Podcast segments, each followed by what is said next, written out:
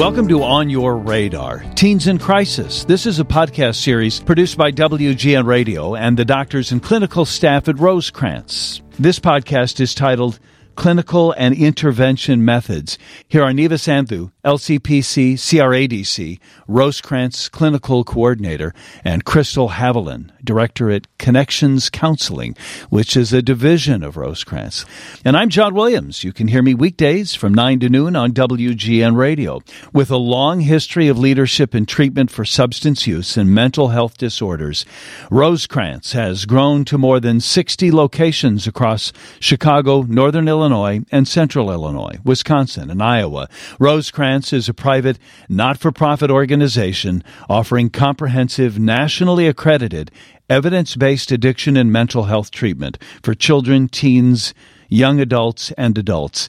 In this series, we will focus on youth and their pandemic related recovery. Knowing that young people face challenges in the best of times, the coronavirus world of 2020 and 2021 have made some of life's obstacles even more acute. Ladies, welcome. Thank you. Hi. Uh, Neeva, let's start with you. So, what does clinical coordinator mean at Rosecrance? So, clinical coordinator is a term for a leader who's helping coordinate services for different sites in Rosecrance. So, I have the opportunity to supervise a handful of our outpatient programs in the suburbs where we offer intensive outpatient treatment, basically uh, several levels of outpatient care for adolescents and for adults. We uh, say on the radio a lot of times that you all have something like 60 different sites throughout mm-hmm. the really WGN radio listening area Iowa, Wisconsin, um, Indiana, Northern Illinois that kind of area. Mm-hmm. I, I, think as far down south as Champaign Urbana, mm-hmm. correct? Absolutely. Yeah. And so then, uh, what about you, Krystle? Are you one of those counselors, or what do you do? Yeah, so I'm the director of Connections Counseling. We're an outpatient mental health and substance abuse clinic in Madison, Wisconsin. So we're a division of Rosecrance. Um, and basically, the level of care that we provide is outpatient substance use and mental health treatment, with our highest level of care is intensive outpatient in the Madison area. Are you dealing with uh, college students there then? Yeah, we have the honor of working with quite a few college students, um, specifically with UW Madison college students. Do the treatment programs tend to segregate uh, young people by their age or the issues that they're dealing with? I think that the answer to that is both. We will serve adolescents, so under the age of 18 in one level of care or one group program, and then adults 18 and older are in their own program. And then based on their needs, um, we might have them in a specialized group that addresses multiple mental health disorders or a specific diagnosis. You know, for example, if um, a client has opiate use disorder, we have found that because there's a higher relapse rate with that population, that they do really well in a group with peers who are kind of going through the same experience of recovery. So we really do try to meet clients where they are. And you described the level of care. This is not inpatient, but it's um, it's almost that, right? Can you talk a little bit about that? Yeah, so it's not inpatient; it is outpatient, which essentially means that the people we serve are residing in their own home and coming to treatment, or now since um, the pandemic, are able to do telehealth from their home. Um, individual group um, individual sessions are they're pre COVID have come to our on on sure, site, meet sure. individually with a therapist, one on one. And then um, at Connections, we have quite a few different outpatient groups. Um, that is a step down from intensive outpatient. Um, and basically, our outpatient groups, um, because at Connections in Madison, we do serve such a, a, large group of young adults. We do tend to have, we have like a college specific program um, because they have a lot of unique experiences, as we'll, we'll talk about later. Sure. But what does severe outpatient mean then? People who might, in fact, benefit from inpatient, but for some reason mm. they are meeting not in a clinical setting. They're not living on campus. Right. They're still living in their home. They're still Correct. doing their job or going to school. Yep. How then intense is that outpatient therapy? Yeah. So intensive outpatient is nine hours a week. Um, for us at Connections, it's three days a week um, for three hours for approximately eight weeks. Is that in a group in that setting? Yes. Wow, that sounds like a lot of work. Mm-hmm. It is. Um, and do those young people do the work? Uh, are they ready to do the work? How, um, you know, interested are they in that level of therapy? Yeah. Yeah. That's really, um, relies on the relationship that each therapist has with with the person that they're working with. Um, ideally, we're meeting them where they're at, and we're you know, if we're concerned for their well-being, that we're looking at a higher level of care and we're giving them, you know, meeting them where they're at and want to give them an opportunity to do it at, at an outpatient level, it's something that we um, ask of them at least to try for a couple weeks and and see how it feels. If they're able to make meet some progress on, on their treatment goals. That, are we talking about alcoholics? Are we talking about drug use? Are we talking about both? What, yeah, what so are they talking about? Yeah, so for intensive outpatient, it um, at Connections, we're specifically looking at substance use. So it can be a variety of substances, and we really ask that no matter what maybe their drug of choice is, that they're taking a break from all substances um, for that period of time. Because we kind of believe that if you don't take a break from all substances, you don't really know what it might be like to be sober. To be um, right. So mm-hmm. don't drink. Don't do the drug of choice. Yeah. Don't smoke. Or marijuana. Uh, yeah. I mean, but, well, I thought that's why they went into therapy. If I could do that, I wouldn't be sitting here, lady. Mm-hmm. I wonder, I wonder how easy that accommodation is for them. Yeah, it's it's definitely hard, and we acknowledge that. Um, and typically, so I can speak a little bit more about connections. Typically, we get the support of a loved one involved. Um, that's a really big part of that, whether that's a parent, significant other, family, friend um, involved in their treatment. And, um, and we know that hey, if they could stop using substances on their own, we wouldn't exist at Rosecrance or Connections, right? Um, and so we know that it's really hard, and um, we talk about it. it the language is, um, you know, we we can't expect someone who is struggling with addiction to um, not show demonstrate behaviors of someone struggling with addiction. So it doesn't mean that they're they don't relapse or have difficulty staying sober. It's about progress, not perfection. Can you talk a little bit about that too? I mean, I guess I think of um, alcoholics hitting rock bottom mm. and then deciding to build themselves back up. Is it the same sort of arc for these young people because they're so young? I, I would imagine maybe they, they haven't experienced it that mm. way. Right. I think that's common amongst young adults and teens that they haven't lost big things in their lives that made them face a need for change. Sometimes it's an external motivator like school or uh, a legal intervention or parents just being really concerned about the use. And so when, when those clients come in and we do an assessment and we say, okay, you do meet criteria for this outpatient program, we are working with that teen to say, okay, what would help your life feel better? How would we know treatment worked with you. They might say, I'd like to fight less with my parents. I'd like to not be stressed out about my grades anymore. I'd like to be able to go socialize and not have my parents not trust me. And so the behaviors that follow that would be abstaining from substances. I think that's such an interesting answer. Um, as a third party, I have always imagined the end game was then you don't use. Mm-hmm. But the end game is then you have a, a happier or less stressful life. Yeah. Yeah. So imagine that that. I, I wonder if just that dialogue alone would be instructive or helpful. It is. I think it's so much about making it a team effort. It's being on the same side. I think teens are going to feel like adults are interfering with their life and what works for them and how they connect to their peers and how they feel okay. And so our goal is to say, we also want you to connect and feel okay. Well, let's come up with a plan to do this. And, and I think not always think about forever, which can be very daunting for teens and adults alike. So let's just look at today. Let's look at next week. Let's look at a month from now. This whole conversation we've been having, I guess we would have had this conversation conversation before March of 2020. Mm, mm-hmm. How has it been different since March of 2020? Yeah, absolutely. So, what I think about of how it's been different is I just want to take a moment and, and, think about teens. So, if we all were to take a moment and think of what were the things that we loved as a teenager or got excited about school over, it wasn't the academics, right? It was the for me, I'll speak from my experience. Sure, no. It wasn't the academics. It was the who do I get to see, um, you know, between classes in the hallway. Um, you know, who do I, who can I flirt with and potentially get an invite to prom, right? So those are the things that get teenagers up in the morning to go to school. Now, think about now in 2020 how that was taken away.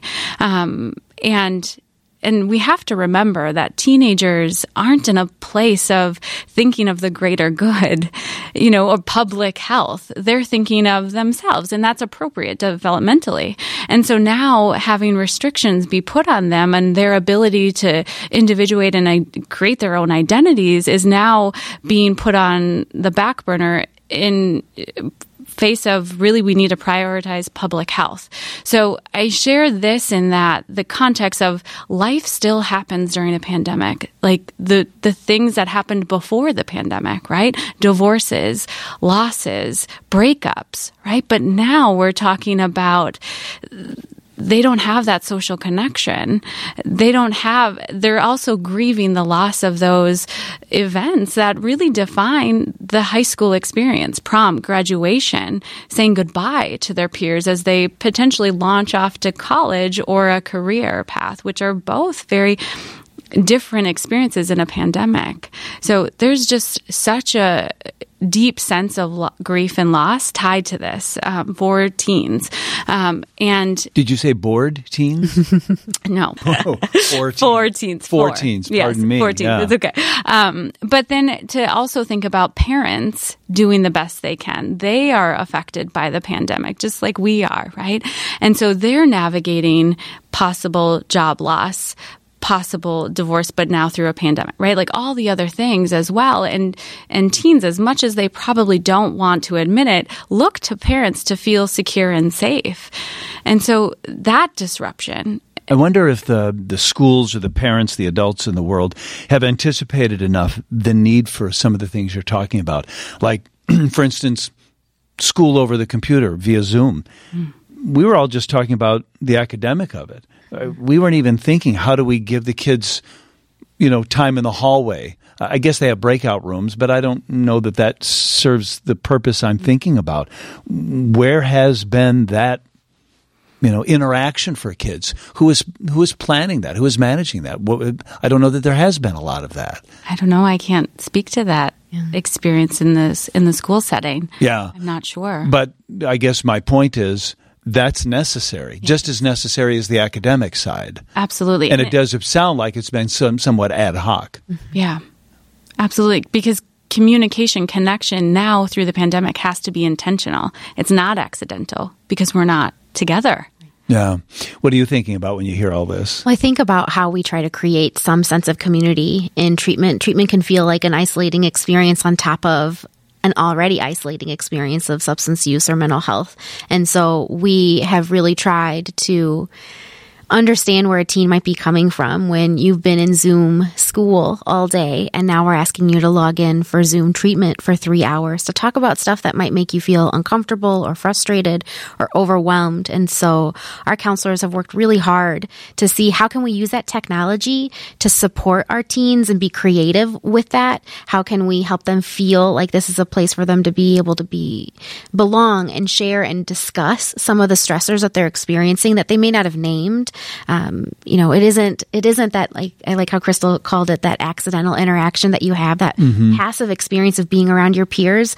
Uh, but we try to promote some of that within within the program and then encouraging those teens to kind of engage with external supports that are safe. You know, there's a lot of virtual support services that have popped up in response to the pandemic and the fact that we can't go to, you know, we might recommend going to a 12 step meeting for some support. Well, that's not a safe option. So what could you do instead? And seeing how many online meetings are available and other online support groups and other ways to engage with activities that are safe social spaces. Well, at What have you all found as an outpatient experience? What makes one really successful? Is it the sort of a chemistry among the participants? Is it matching up the the circumstances of the participants? Is it the, the, the lead therapist? What makes a really good session? So I think it's all of that, um, all of what you described. And I think it's the intention and the passion um, that the facilitators and um, so at Connections we have mentors um, in our groups and um, and which means that they are still active um, participants in the group, but they have reached a point of sobriety that they get to share their lived experience mm-hmm. with others. And, and that I can speak from connections is the heart of the work. Um, and as it wasn't until this moment that I realized Connections is doing some of this accidental piece um, through our sober events um, and Rosecrance's um, their um, alumni network is really getting people connected who um, are all committed to recovery, whatever that may look like for them. And um, at Connections, we have sober events, which basically means that a mentor hosts an event and says, "Hey, I'm going to be doing this, and I'm going to be clean and sober. You're welcome to join me." And through the pandemic, they've st- really come together to get creative about how do we do this informal because it isn't there's not a clinician and there. online we're talking online um, so they have a pop-up coffee um, hour where it's just a a handful of our mentors getting together, um, saying we're going to be having coffee during this hour during Zoom, and clients can attend. Um, through the pandemic, we've also had, as the weather is getting better, because we are in Madison, Wisconsin, um, hikes um, and social distance hiking, and, and to come to your with um, to a sober activity like that and practice social distancing, but to be able to connect. So connections um, tagline is "Together We Recover," right? Um, which is very well connected with Rosecrance's Life is Waiting because we can't do it alone. And it is about making those connections so they can um, continue the recovery outside of our walls or outside of the Zoom sessions, not alone. Yeah. Well, I know that in this podcast, we wanted to address how accessible Rosecrance can be at meeting people's needs. Mm-hmm. Is there something else we should say about that? This sounds very user friendly. Absolutely. That has to be key, right? Absolutely. So, one thing that we take a lot of pride in is that Rosecrance never closed or stopped offering services. You know, it was a hectic time when you think back to March 2020 and how we still see our clients and help them feel safe and our staff feel safe. And um, it's incredible the teamwork. There's so much work that goes on behind the scenes clinically and just logistically to make it happen. But we were able to quickly pivot to make sure we had enough. You know, software requires licenses. It's something I don't ever have to think about as a clinician or as a, a coordinator. Um, but making sure we had enough so that every every counselor could run a virtual group session, get that information to our clients, get them logged in, help us review like what's a good group virtually because we know what that looks like in person, but what's a, a healthy, safe group for all of our clients, making sure our clients have the technology they need. You mean four people, maybe that room seems too small, 20 and now it's I'm lost. Right. Exactly. Literally what's the number and mm-hmm. who and how do we do it? Right. You know, I think some of our clients, they may only have access to a phone and, uh, you know, looking at their phone screen and we'll encourage clients that if you have access to a larger screen, you'll see more of your peers in that group. Being creative with something simple as uh, you can change the background of your Zoom screen, right? And so we might do a check in instead, check in with a color instead of an emotion, and then be able to talk a little bit about that. I've had counselors come up with really cool ideas with music groups where, um, you know, because we have the technology that you can share your screen or share your audio, that uh, teens can share a song that's speaking to them in this process of recovery right now. And then that, I don't know, there's something so amazing about talking about music and recovery that the clients really just light up and can connect with music in a way to talk about how they're feeling and what they're experiencing. And so we've been able to do fun things like that. So where it can feel like a slog sometimes, I'm mm. online all day. How can we make that feel more connecting? Has that emerged during the pandemic? Mm-hmm. I think we we've done experiential or music therapy groups in the past, but this was a way to kind of help bring back that um, that essence of what you experience in person in a virtual setting. And speaking of emerging, I know that you and I wanted to make sure that we connected on emerging adults, what they're experiencing. That's what connections is all about, right? Yeah. Yeah, absolutely. Yeah, so uh, like I encourage you to think about what the experience we all had as teenagers. I think, you know, for us to think about what was what was exciting for us as emerging adults, whether that's our path was to go to college or to enter, you know, a career path. Um, you know, for college students, um, there's so much. I mean, what I think of is, you know, the excitement of finally living independently from my parents, um, meeting my dorm roommate, um, you know, getting connected with, um, you know, peers who will I'll stay connected to for the next four years or hopefully longer. Um, and football games, right? Like all of these things that we have promoted and into our, uh, you know, young adults that this is what the genuine college experience is going to be. And now think about in 2020, students at UW Madison were invited to the dorms and then asked to leave after a period of time being there. That letdown of, I finally get some independence from my parents, here I am launching off, then asking to leave and, and to go back home. Um, that's devastating. Um, and then to not have that that college experience and then t- to be asked to get passionate, find what you're passionate about through Zoom, you know, where you don't see other peers, you don't connect with your teacher. Um, so the thing that I think is really, really important to speak on is, you know, especially UW Madison or Midwest college culture is so much on social drinking, right? And, and we recognize, well, there aren't any football games happening, right? And and so we're we're recognizing that okay, we when this all happened, we were wondering what was really going to happen for college students, and unfortunately. You know what we're seeing is that yes that has impacted the social binge drinking culture. When you drive through madison mm-hmm, on a saturday mm-hmm. yeah there's no tailgates right? Um, but instead you know the cdc put out a, a research article last june in 2020 that um, said individuals from the age 18 to 24, 62% of them were experiencing anxiety and depression, which was actually the highest for any age group. And why I think this is really important to highlight is that it's not necessarily, um, you know, the social drinking that we should be concerned about. It's the natural human tendency to find the most direct, immediate way of relief.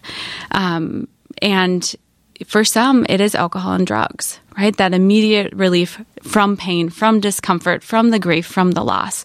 And so what we're seeing is that more and more people who maybe wouldn't have picked up a drink or a drug are turning to that.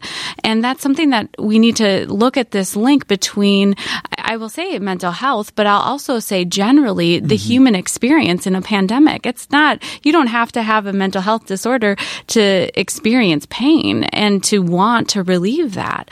And on top of that, gyms closed, right? Like social space for students to connect were closed. So the ways that we promote wellness um, by working out, eating healthy, connect with peers was removed using and alcohol wasn't removed. It remains an immediate access point. And the, and the whole social culture has been winking at that. Yes. Has been saying, look at my big glass of Chardonnay yes. or mm-hmm. whatever. Absolutely. Um, and and then if I will just finish that thought, and then layer upon that the fact that you're at an age in your life where this is really hard to navigate anyway. It, it is a perfect storm, then, mm-hmm. isn't it? Absolutely, it is. It's it is tough. I think you're look. I mean, I think you can be a very happy, well functioning, stable adult, not feel like a lot is going wrong, and still struggle in this situation. And so then you think about how um, it kind of really does put into question when when the number goes up that high yeah. for experience of anxiety depression. I think there's a lot that we're struggling with that we're not even naming, and and we're thinking we just need to know how to be okay or it's not as bad as someone else. I think we do a lot of that comparing, and I think the the best thing you can do is just acknowledge how hard the situation is and how challenging it is when you can't do the normal things that you um, would like to do or what might have been hard to do when it was normal times. Um, you know, just acknowledging that there isn't um, resilience is a wonderful quality to have. And I think a lot of us have that quality. Teens have so much resilience. You think about how much they have to deal with.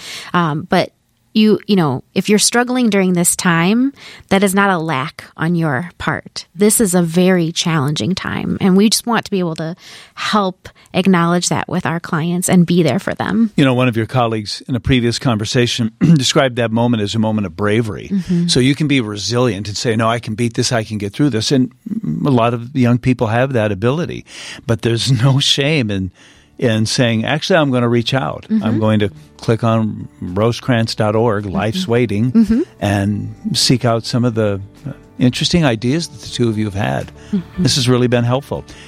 Krystle Haviland, who is the Director of Connections Counseling, a division of Rosecrance, and Neeva Sandhu, LCPC CRADC Rosecrance Clinical Coordinator. I'm John Williams, and this is On Your Radar Teens in Crisis.